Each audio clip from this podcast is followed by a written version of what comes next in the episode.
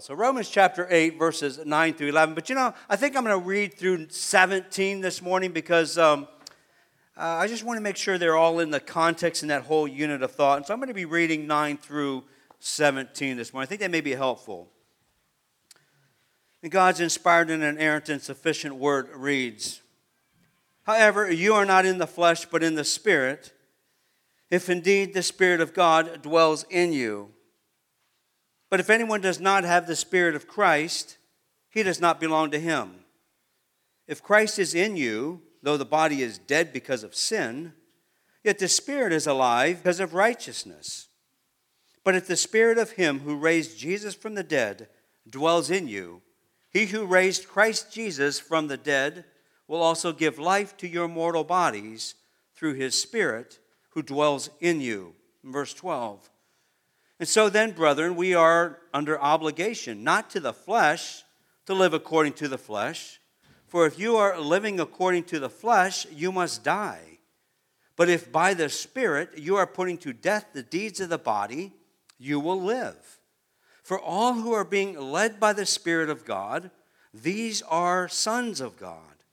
For you have not received a spirit of slavery, leading to fear again but you have received a spirit of adoption as sons by which we cry out, Abba, Father. The Spirit Himself testifies with our spirit that we are children of God. And if children, heirs also, heirs of God and fellow heirs with Christ, if indeed we suffer with Him, so that we may also be glorified with Him. Father, I ask a blessing upon the reading of your word. And Lord, as we continue to work through such a glorious chapter as Romans 8, and all about the Spirit and living in the Spirit,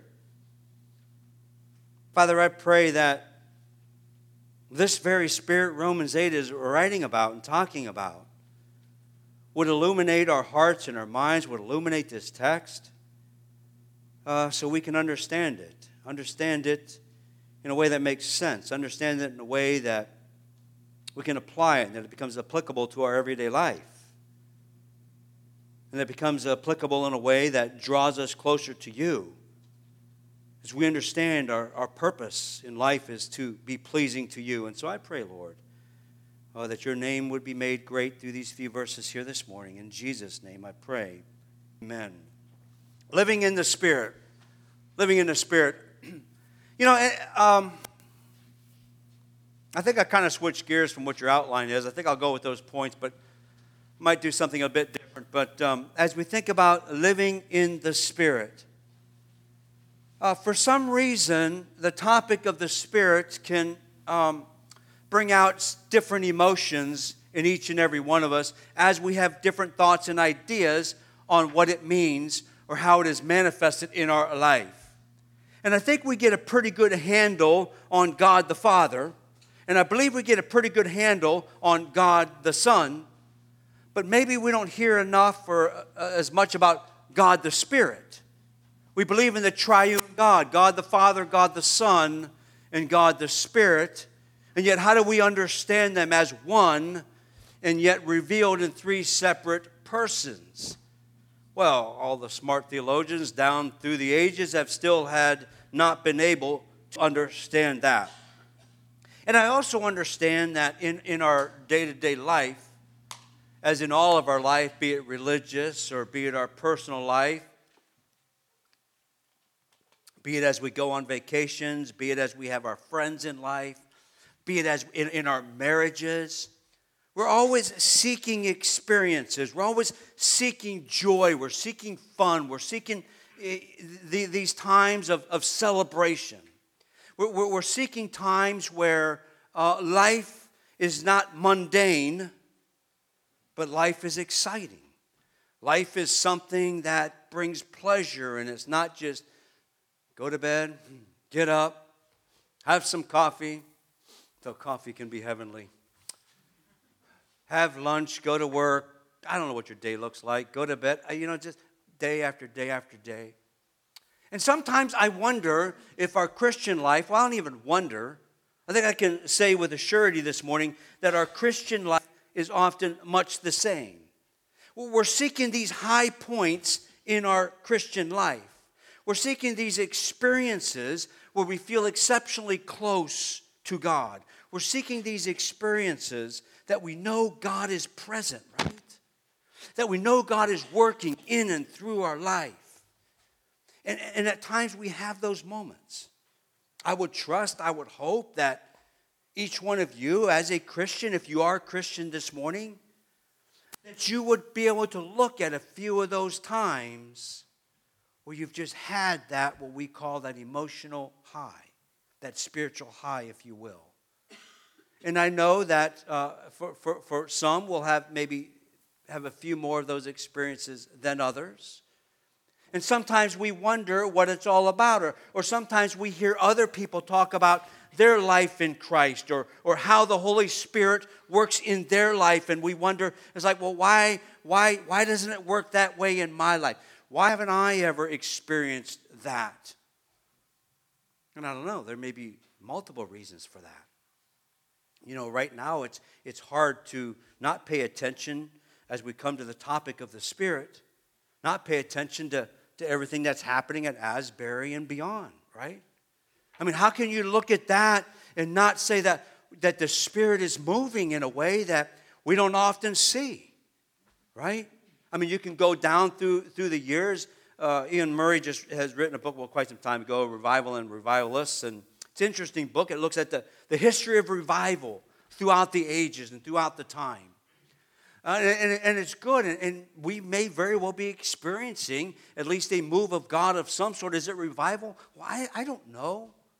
You know, and people are going from all over the world to this little town in Kentucky seeking an experience, seeking a touch from God. And I think we should all rejoice that when we have college campus full of kids that could be out partying and doing whatever else other college kids may be doing or could be doing, not all of them. I certainly don't want to paint with too broad of a brush. But here we have these kids that are getting together and just singing. And, and, and you wonder, it's like, well, who's even leading this thing?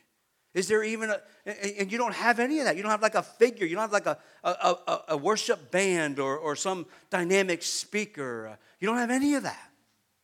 You just have students coming together, praying, singing. I mean, just, it's quiet.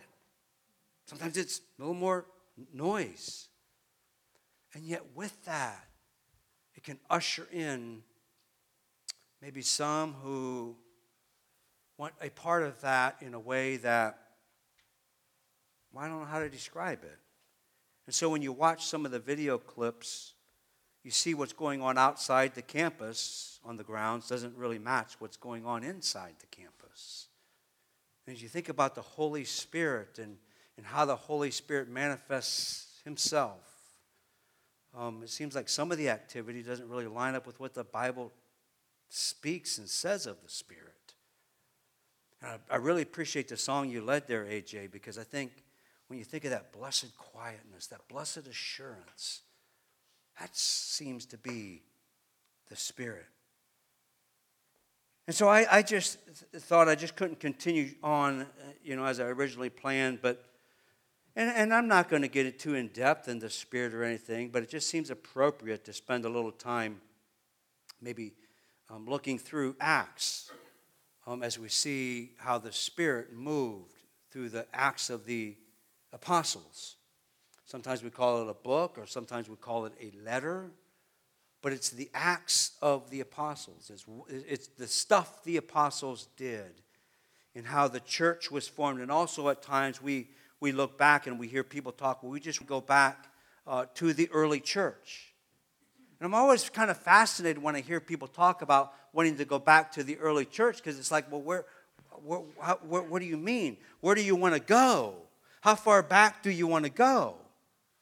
You know, uh, the, the, the, Acts of the Apostles is all about the birth of the church. It's all about the resurrection of Jesus, or ascension of Jesus, excuse me, the ascension of Jesus. And then as Jesus left, as he promised to send us a helper or a comforter an advocate, and as the Spirit was poured out, And then from there, the church was birthed and it continued to progress as things should progress and as things should go on. Things don't always stay the same, just as you and I, and if we have kids or, or grandkids or, or a puppy.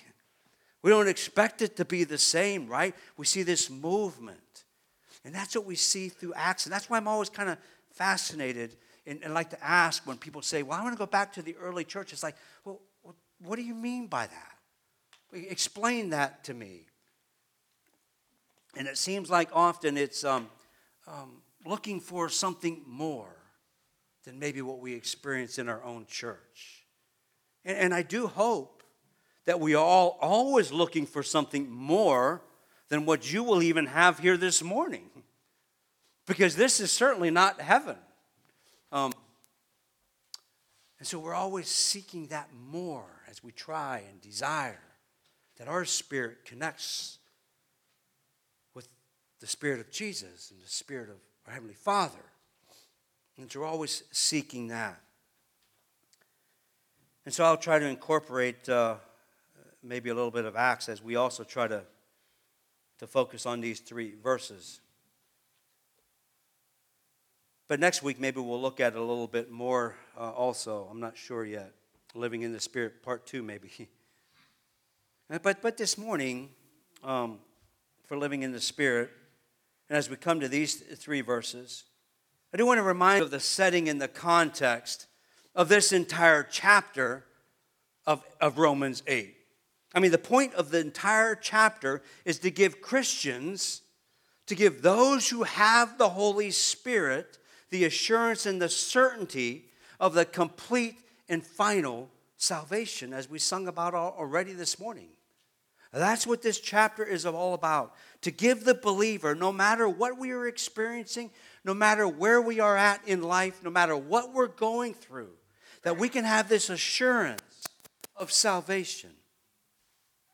Verse 8 Therefore, there is now no condemnation for those who are in Christ Jesus. Paul opens Romans 8 with that, and he closes it uh, with 38 and 39 where he ends it with, For I am convinced that neither death, nor life, nor angels, nor principalities, nor things present, nor things to come, nor powers, nor height, nor depth, nor any other created thing will be able to uh, separate us from what? Nothing will be able to separate us from the love of God, which is in Christ Jesus our Lord. That's what Romans 8 is all about.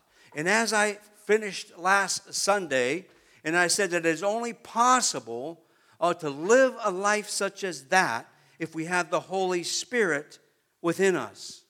And so, as Christian people, we should not be so concerned about our salvation, though we obviously need to be concerned about our salvation. Don't, don't hear that.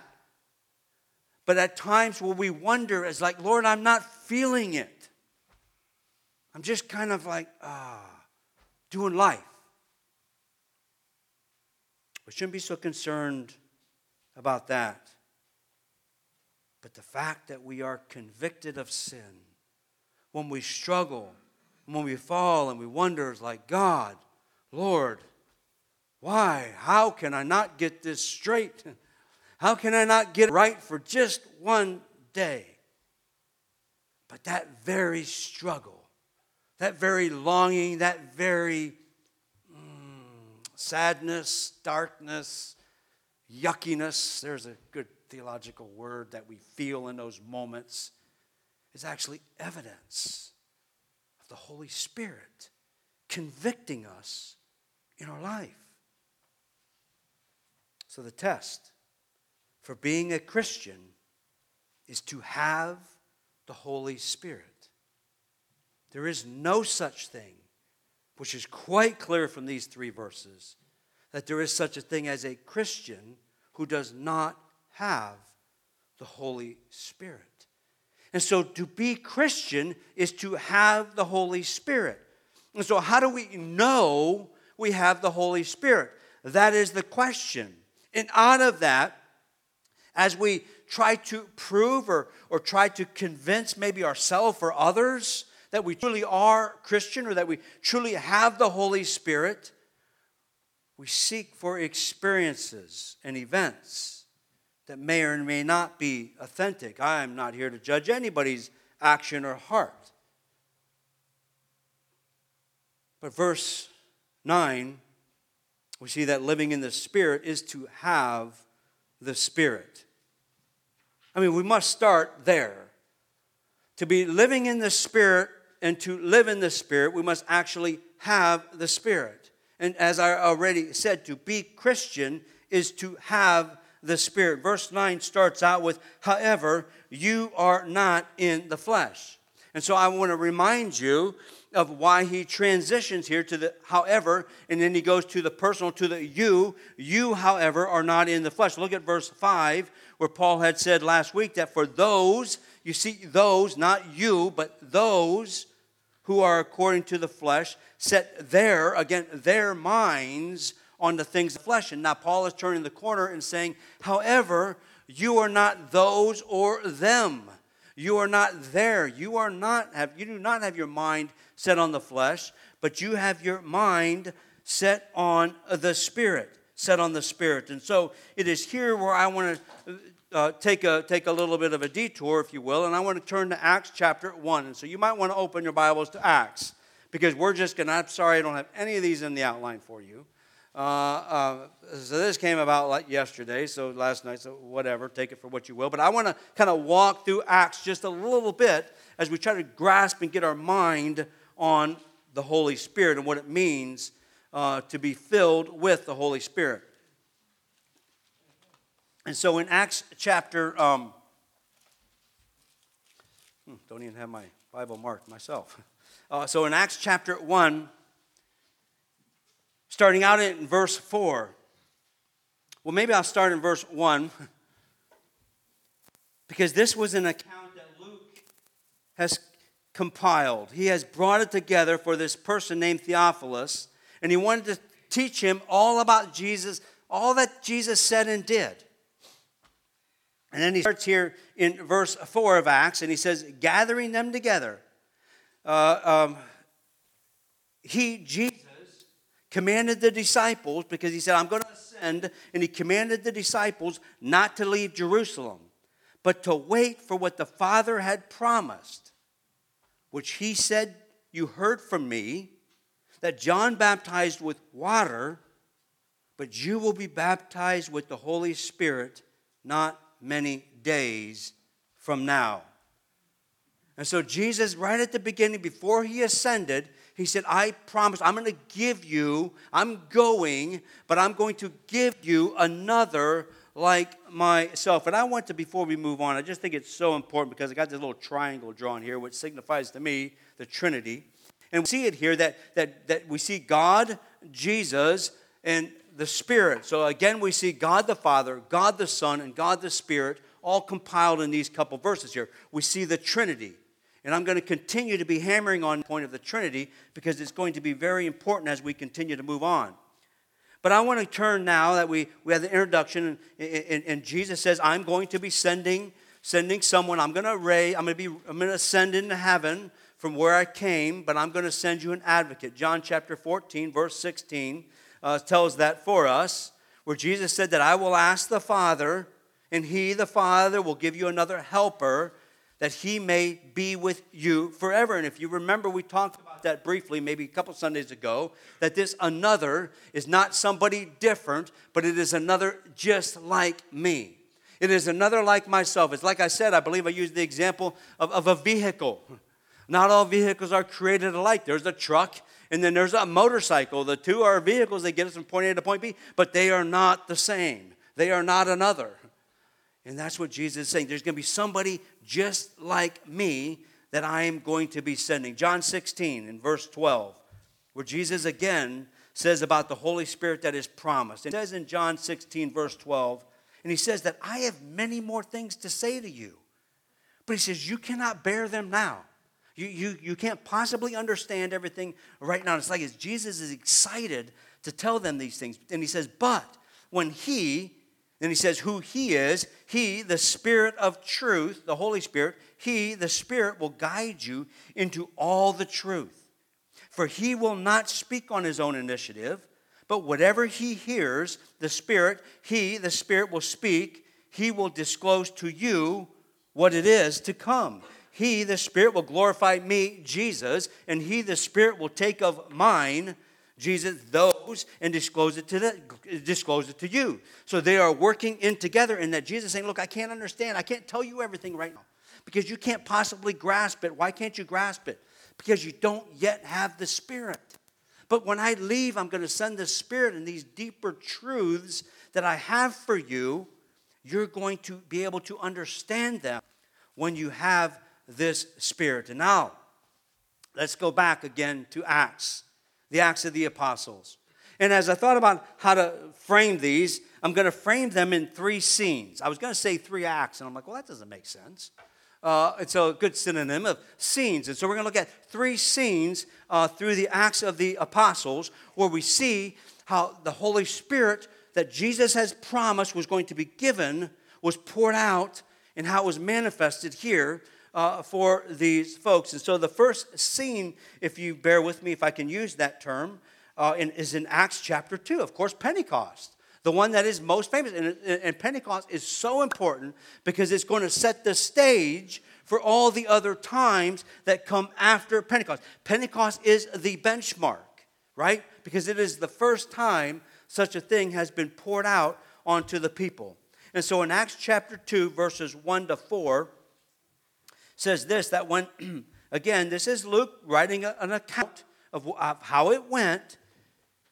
says, when the day of Pentecost had come, they were all gathered together, the disciples, in one place.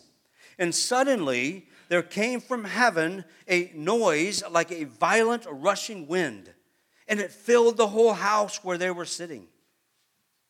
And there appeared to them tongues of, as of fire, distributing themselves, and they rested on each one of them. Now listen, and here they were all filled with the Holy Spirit, and the, the, the evidence for being filled with the Holy Spirit. We see it in verse 4. They began to speak with other tongues as the Spirit gave them utterance.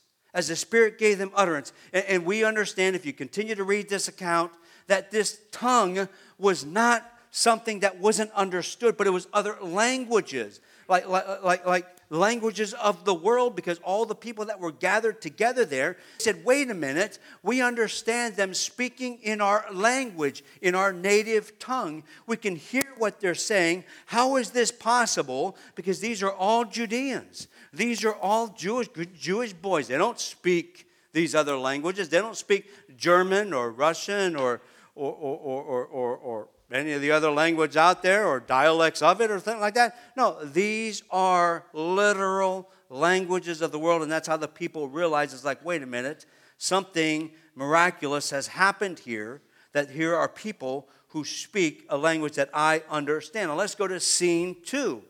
Uh, uh, and that's in Acts chapter 10, because we're going to see this same pattern happen in Acts chapter 10. So in Acts chapter 10, if we go to verse 44, I'm only going to read one verse here because you can, um, and you're probably so familiar with these stories, anyways. But in Acts chapter 10, uh, the backstory is, is Peter uh, goes to Caesarea, right? And, and there he um, is there with Cornelius and his vision, right? Uh, the centurion, a Gentile, a non Jewish person. So the, the Holy Spirit was poured out in Jerusalem to the Jewish people. And now here's the first time it was ever poured out on non Jewish people. And so in Acts chapter 10, verse 44, it says, While Peter was still speaking these words, he preached the gospel to them.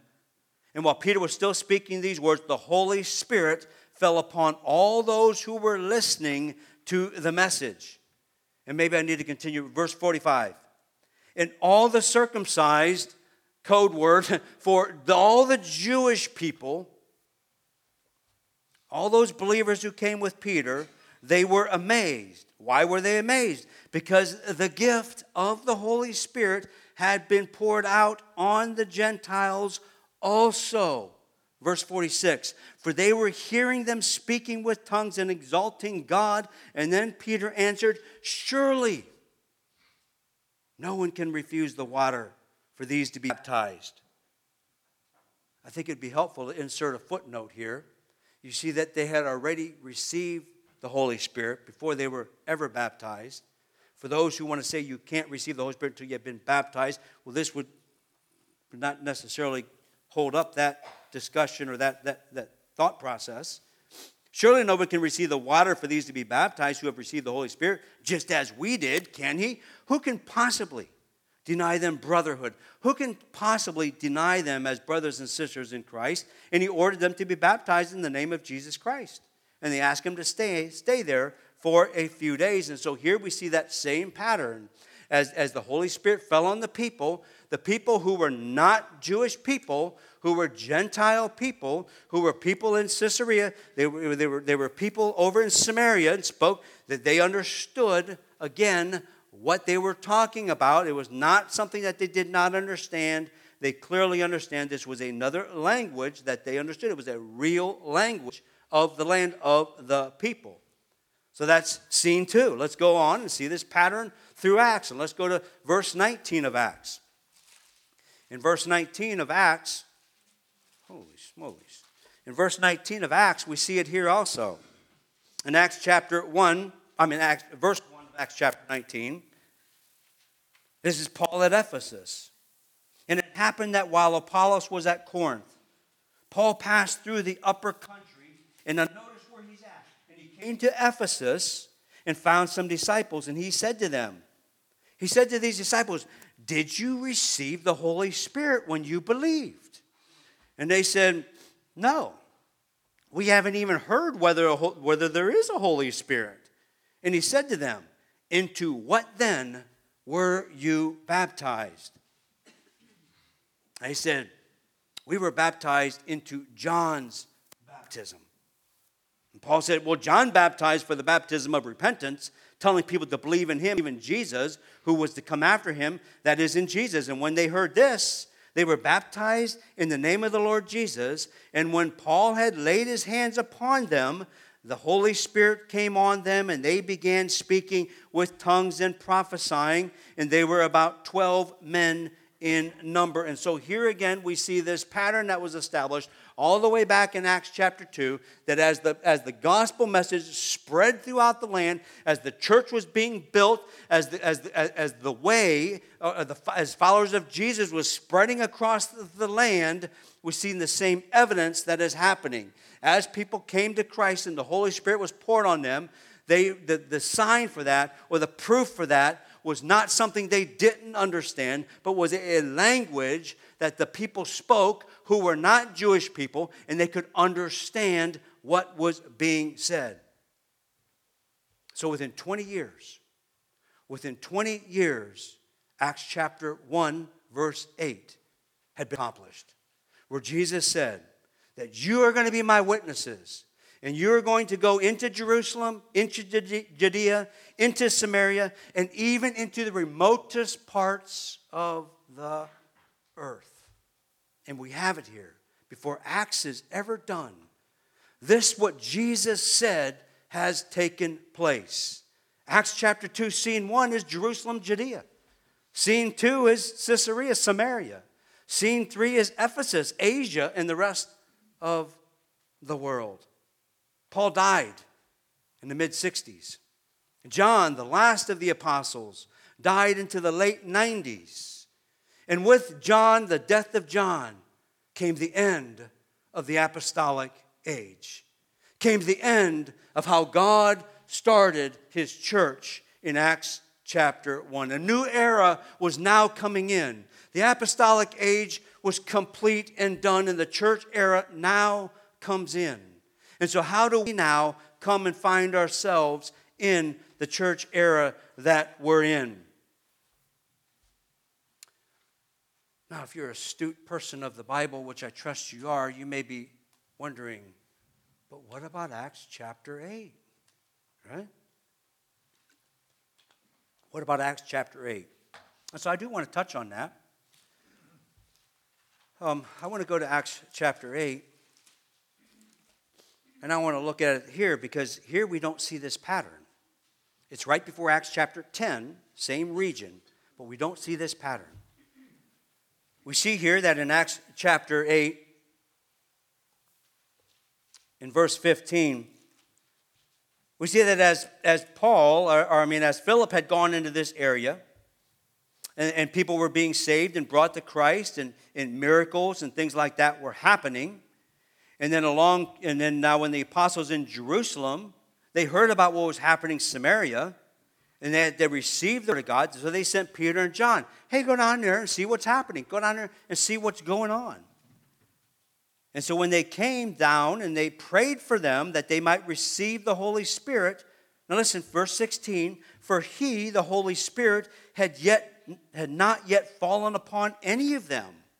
They had simply been baptized in the name of the Lord Jesus. And then they began laying hands on them, and they were receiving the Holy Spirit. And so we see here, unlike uh, the other account where they were baptized in the baptism of John, we see here that they were baptized in the name of Jesus. And so, what are we to make of this? What are we to think of this? Well, I think probably there's many views of it, but, but, but I think the best way that we can think about it, again, because the church was being built, the, the, progressive revelation was happening, progress was being made, God was doing something that had never been done before.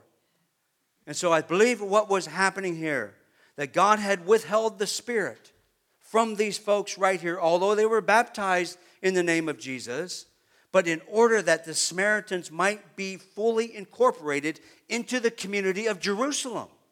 And so, what? what that, that's, a, that, that's theological gymnastics. Not necessarily because, again, we must understand that God is doing something that had not been done before, and He's building His church. And here are people who needed to be included. This was an exclusive, you're talking about a good old boys club. This was it. Especially with those in Jerusalem. I mean, to get into this club, it takes something special to get in there. And so that they could make sure that they were also included, or I should say, accepted into this community of people, in this community of believers, God had to send them down. And God did not pour his spirit upon them until there were officials, if you will, the right people from Jerusalem, there to witness and there to be able to say, yes, this is indeed what has happened here. So that's Acts. If we go to 1 Corinthians 12, 12 to 13, we see there also that Paul later wrote in Acts. It says that we are all one body, and yet we are many members. All members of the same body. Though we are many as one body, so also is Christ. For by one Spirit we are all baptized into one body, whether Jew or Greek, whether slave or free. We are all made to drink of one Spirit. And here we see by the time the gospel gets to Corinth and the church is there, that it is readily accepted, that it doesn't matter if you're a Jew or not a Jew, there, every single person is accepted into Christ. Every single person has been given the Spirit. Every single person is baptized into one body. One body. And, and I might just make one more comment since we're in Acts chapter 12, and that would be to look at Acts chapter 13. Acts chapter 13, because Acts chapter 13 is, is, is, is, is used, is utilized in two ways. It's, it's either utilized uh, for uh, your marriage when you're going to be married. So it's utilized in the marriage ceremony, uh, taken out of context, but that's okay. It works. It's a love chapter. Uh, it's used there, or it's used in the way that I want to talk about it here just, just briefly, because it starts out with if I speak with the tongues of men and angels, have not love. I have become a noisy gong and a clamoring cymbal. If I have the gift of prophecy and all mysteries and all knowledge, and if I have all faith so as to remove mountains, but do not have love, I am nothing. It's often used here, this verse, so that there are those who want to teach and say that the, the, the sign of the Holy Spirit is speaking in tongues in a language that is not an angelic, an angelic language, a language that is not understood. And if that is your perspective this morning, uh, that, that's great. That's fine. You, you can, uh, these are things that we can talk about in the body of Christ. And we're still brothers and sisters in Christ if we come out differently on them. What we must understand, and, what, and that is what the Bible teaches, and that the Bible teaches that there is no one who does not have the Holy Spirit. Or I should say, there, there's no one who is a Christian who does not have the Holy Spirit. And, and the other thing is that there are not tiers of Christianity. And so, just because somebody is a Christian but doesn't speak in tongues the way some want to understand it, doesn't mean that they're a lesser Christian than the other. And so, that is, that is also what the Bible teaches against. But this right here, I believe, isn't even teaching that there is such a thing as, as tongues in the way that we often want to think of them. Because Paul is writing in a very hypothetical situation. He's writing to a church that is fussing and fighting and carrying on and things such as that. And he says that if, if someone were even to speak in a language that only the angels could understand, it's just a noisy gong without love. And verse 2 really solidifies my understanding and my belief in it because it says, If I have the gift of prophecy and, and, and all mysteries, who, who can say they can never have all mysteries?